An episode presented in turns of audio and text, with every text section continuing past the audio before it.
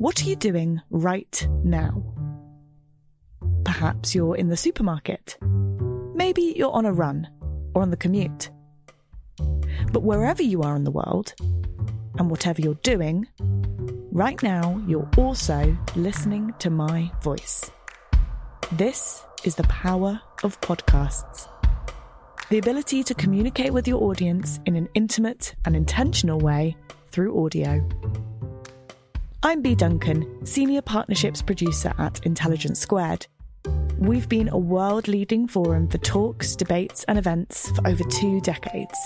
And we also use our cutting edge curation, creativity, and editorial expertise to elevate your brand to new audiences with podcasting. Intrigued? To find out what we can do for your organisation, book into a free consultation with me today. Find out more by going to www.intelligencesquared.com forward slash partnerships.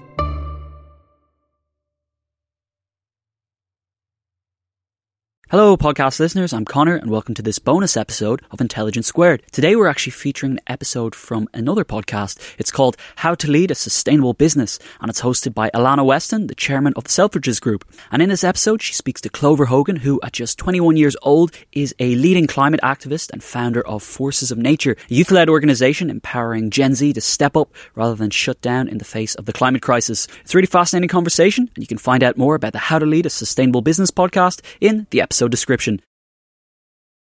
Consistently in every meeting I've had with big business leaders, they've all said that their catalyst was their kid coming home at the end of the day and saying, Mom, Dad, Auntie, Uncle, what are you doing about climate change?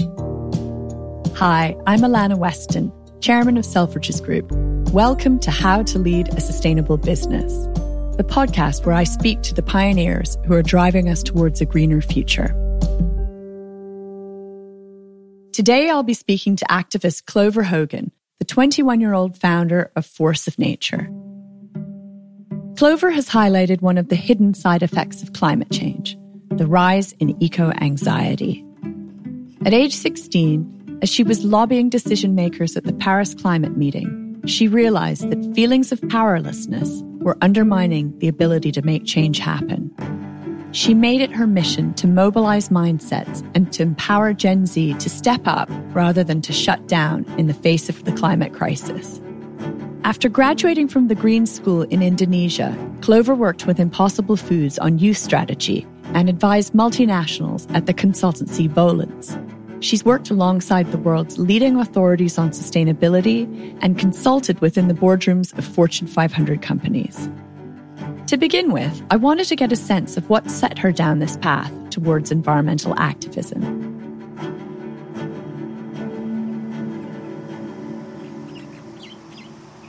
My real catalyst came as a little girl growing up in Australia's tropical North Queensland, literally fishing frogs out of the toilet and dodging snakes that hung from the ceiling. I was very lucky in that for me, nature was never an other. It was just a really integral part of my lived experience. But when I was 11, I started watching documentaries. I watched Al Gore's An Inconvenient Truth. I watched The Cove. And suddenly the very foundation upon which I'd kind of built my identity and I'd built my sense of self was crumbling before me as I realized the extent of exploitation, as I realized that this thing that I loved so dearly was under enormous threat. And yet, in amidst that kind of despair and overwhelm, I saw people on the front lines filmmakers, journalists, activists, policymakers, and I made a very definitive kind of decision that I wanted to commit the rest of my life to this thing and to being a voice for the voiceless. A few years into my kind of activism when I was 16, I was a student lobbyist at COP21 lots of politicians, business leaders coming together. And for the first time, I was kind of in the belly of the beast. And I felt so overwhelmed by the system that for the first time in my life, I felt powerless. And I realized in that moment, having worked on climate for a number of years, that the threat even greater than climate change, even greater than ecological destruction was this universal feeling of helplessness, of being too small to make a difference. That was when this like fascination was basically catalyzed to understand our mindsets, to understand how we respond to these challenges, and to figure out how to flip that switch in more people in the same way it had been for me when I was 11. And I was like, right, I want to commit myself to this. I wanted to understand how to ignite that in lots of minds around the world. So out of that, Force of Nature was born. So we are a social enterprise. We try to solve this problem two ways. So we work with young people now around the world to really shift from this place of feeling powerless to realizing your power, realizing where you can make that difference. And we also work with business leaders and policymakers, people in established positions of power to invite in young voices and to create platforms for intergenerational exchange because we really do believe that when we kind of bring together this like energy of youth with the knowledge of experience, that's when we can make incredible things happen.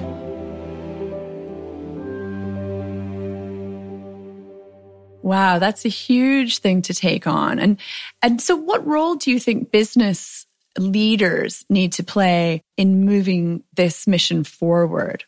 Yeah, business leaders have a massive role to play. I feel like as much as we've kind of been sold this narrative that it's up to individual contributions and individual responsibility, actually companies have a massive role, right? And I'm the first to lobby for individual power and individual activism. I think it's incredibly important, right? Organizations are made of individuals, systems are made of individuals. And yet there is this very pervasive narrative that an individual's contribution is somehow equivalent to the many millions of individual contributions that make up a company and the decisions and the power that it has in changing the way it creates value and changing its supply chains. So that's why I'm very passionate about working with business leaders because if you can begin to create some of those changes at that level, the run on impact from that is absolutely enormous. So I think there's an incredibly exciting invitation, an incredibly exciting opportunity for businesses here to not just say, okay, we're going to do the bare minimum because you know, there is no hope in another 10 years of incrementalism. We need to look to that vision of the future. We need to look toward where we're actually working and say, hey, we have an opportunity to be custodians of that and actually create it by bringing better value into the world. It's tricky, isn't it? I mean, I found we get stuck in this kind of circular conversation where business people say there's no consumer demand or um, why isn't the government doing anything? And so mm-hmm. I'd really be interested to understand a little bit more your approach. You've called for system change. You've asked that directly of business. What piece of advice do you have for business people as to as to where they might start? Often companies I work with will start with what will look good to our consumers um, and what will be perceived well rather than where do the problems actually exist within our company. And so, you know, if I'm working with a company, for example, that is taking on plastic waste, they might set some super kind of audacious, ambitious goals, right? Um, of shifting their supply chain so that you know, within five to 10 years time, all of their products are recyclable. Now, that's great. And maybe the consumer feels really good when they see that, you know, green stamp of approval on your product. In the UK, where we've waged this like war on plastic, only 45% of that plastic actually ends up being recycled. So you might invest all of your time, energy, and resource into creating something that on paper looks super sustainable, and yet it's still out there choking a sea turtle, or it's out there adding to this environmental degradation. And so it's then up to that company to take responsibility for the full ecosystem of its impact. So naturally, we need to look at how those systems are interacting and we need to look at the role each and every one of us as individuals, as companies, as policymakers have in affecting these systems. And so, you know, definitely as a company, look at the impact that you're having right now. And again, don't just look at the pure manufacturing of that product or, you know, the resources that go into that service, but actually think about the entire ecosystem of that product and then think on that macro level about which problems you want to take ownership of as a company. And rather than thinking about the end goal as your product, think about your product as actually a vehicle to deliver on a solution to that problem. I mean, it's, it's a huge ambition, I think, for any business leader to be truly proud of everything that they sell and every system that they operate in. And it is also really overwhelming. Mm. And um, and what's the risk that younger people are becoming anti-business? I would start off by saying that a lot of young people are feeling really disillusioned and it's maybe not talked about enough, which is why I want to bring it up because there's this very pervasive anxiety and overwhelm that comes from looking to people in positions of power and not seeing action at the pace and scale required. And so I would argue that, you know, that overwhelm comes not even from the scale of the problems, but from the inaction in the face of them and the distrust that comes from that. So a lot of young consumers today are very distrustful. Um, they have very high kind of radar for greenwashing for companies that are kind of doing all of the superficial stuff but don't have that reflected in how they actually operate. You know, there might be a company with a very um, like racially diverse ad campaign and yet none of that is reflected in their hiring process none of that is reflected in their talent um, to take a very simple example so young people are looking for companies that are authentic and companies that are actually willing to own their problems You mentioned inclusivity and you mentioned, you know, some of the sort of more performative aspects of some brands around that issue. How do you bring those two things together? How does diversity help us to solve the climate crisis? Yeah, really good question. Um, I would start by saying that, like, uh, our general approach to inclusivity cannot be about tick boxes.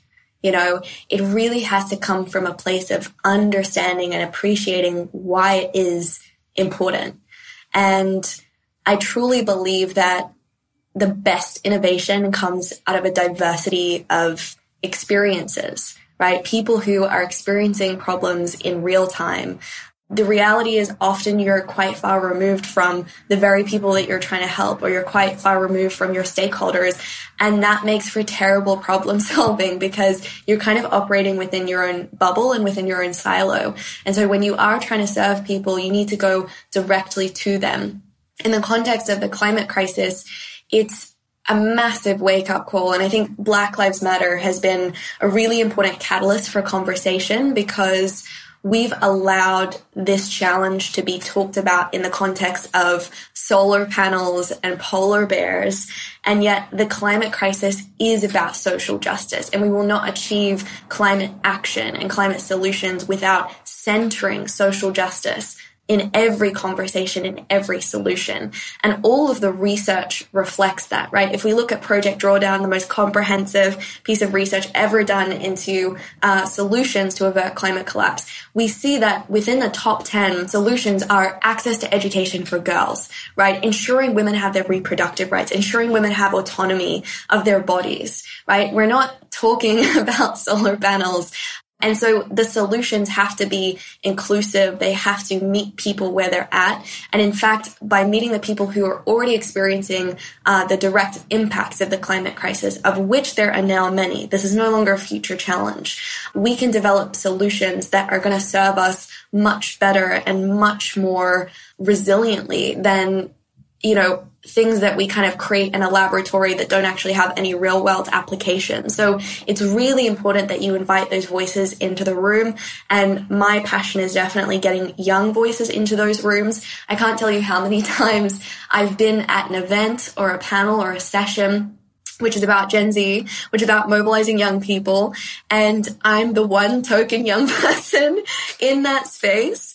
And I myself come from my own bubble of privilege, right? I can speak to my experiences. I can try to speak to the experiences of a generation, but I'm never going to be able to. And so we need to put the work in to ensure that a diversity of young people are in those spaces so that they're actually part of the innovation process. And there's so much value that comes from that. I couldn't agree more. And I guess the real thing is how do you listen to them? You, you know, because older people always want to tell younger people stuff. That's kind of how we're programmed as parents or mothers or leaders or, you know, how do we listen well? What advice could you give to leaders about listening? I mean, getting them in the room is the start. Definitely. Yeah. Well, that's it. I mean, I think you got it, which is to, to not brush over that first step, which is just inviting young people in the room. And I think also not expecting brilliance from the get go. Like this was one of my great learnings and great gifts of working with John Elkington, um, who is just this champion and legend in the environmental and business world. Um, when I was working with him, he would invite me into these conversations with business leaders. I, of course, at the ripe age of 18, had a lot of imposter syndrome. And so a lot of the time I was just a fly on the wall and I was just there to kind of absorb and to understand what was happening and to understand these dynamics and how change actually happens in those spaces. Yeah. And John never like turned to me expecting me to come up with, you know, the perfect plan or the perfect solution, but he realized that he was there to mentor me and really take me under his wing so I could see that bigger picture. And that is what kind of enabled this exponential learning curve to then synthesize and formulate my own ideas, my own innovations.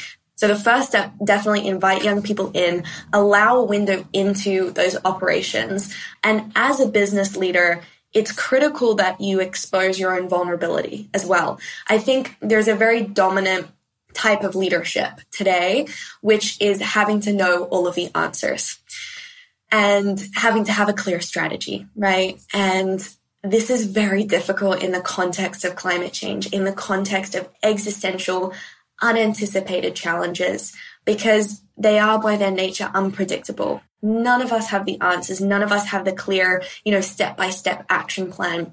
And so that means that as leaders, we need to be able to look in the face of that messiness and say, we're going to try a thing and we're going to hope that it works. But actually, I don't know. So I'm going to invite in the experts. I'm going to invite a lot of creativity and we're just going to run with it. But that has to come from a place of vulnerability. And when you do that to the young people within your organization or you invite young people in, it's going to create incredible amount of trust because they too will be able to open up about their own vulnerabilities. And from that space, you can create a shared intergenerational leadership that is able to navigate this increasingly turbulent future without losing sight of what we're actually working toward.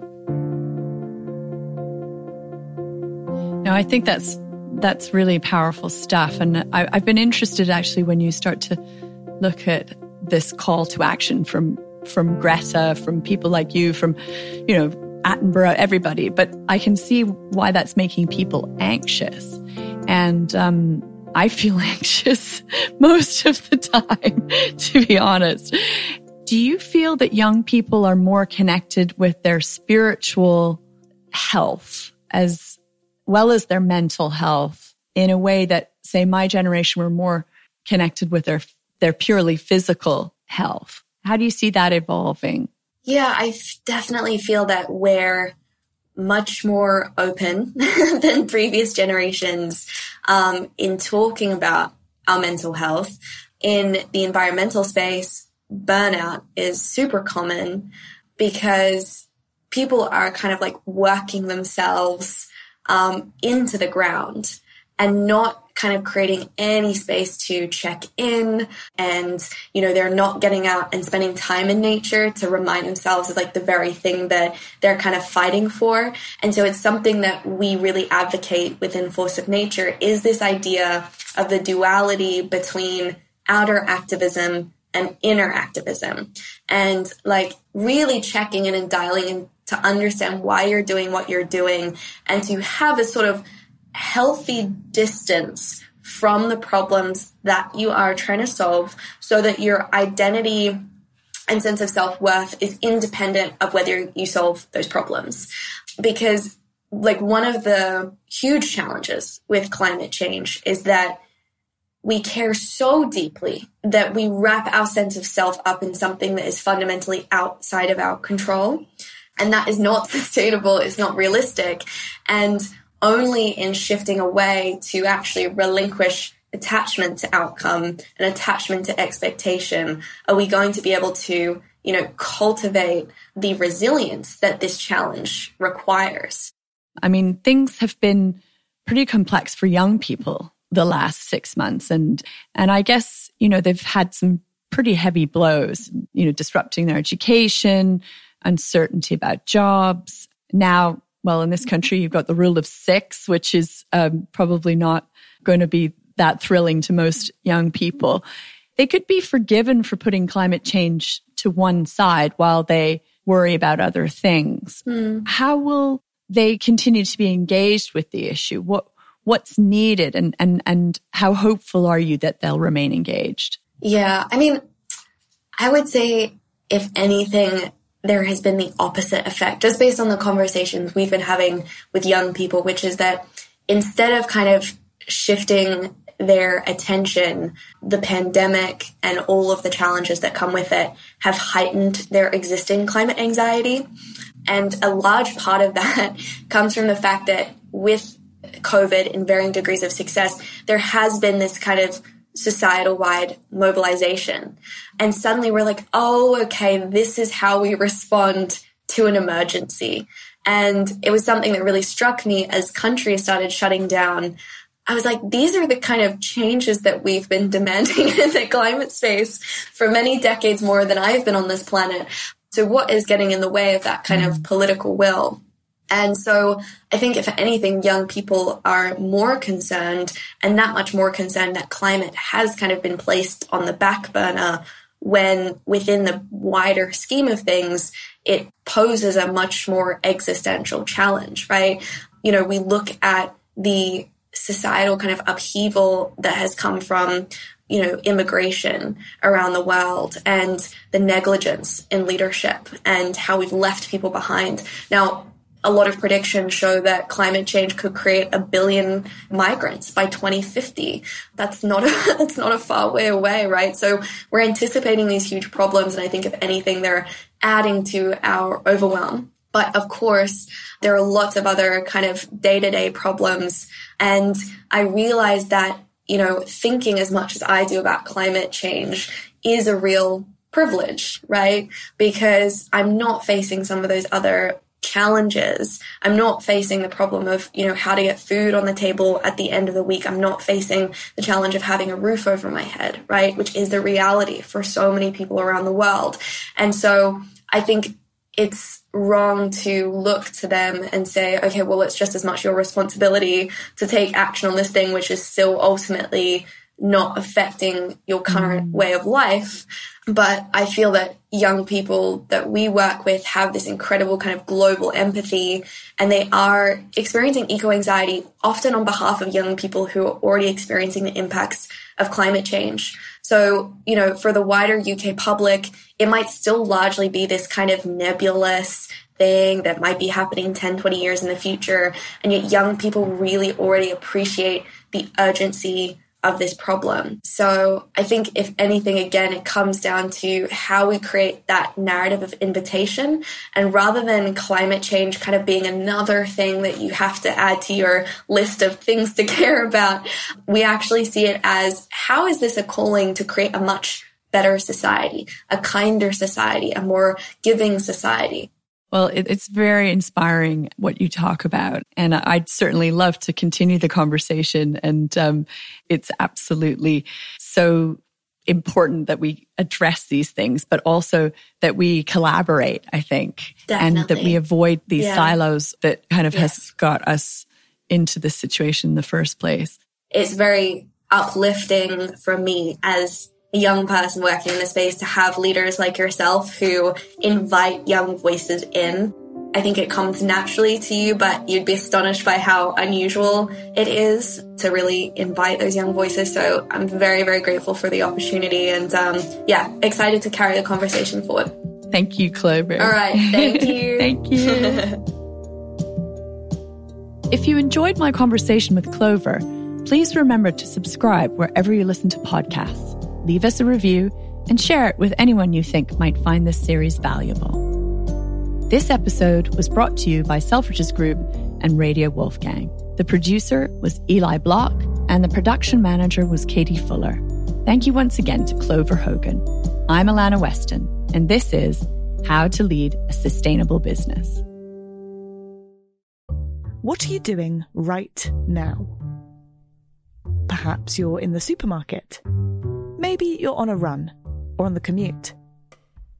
But wherever you are in the world, and whatever you're doing, right now you're also listening to my voice. This is the power of podcasts. The ability to communicate with your audience in an intimate and intentional way through audio. I'm Bea Duncan, Senior Partnerships Producer at Intelligence Squared. We've been a world leading forum for talks, debates, and events for over two decades.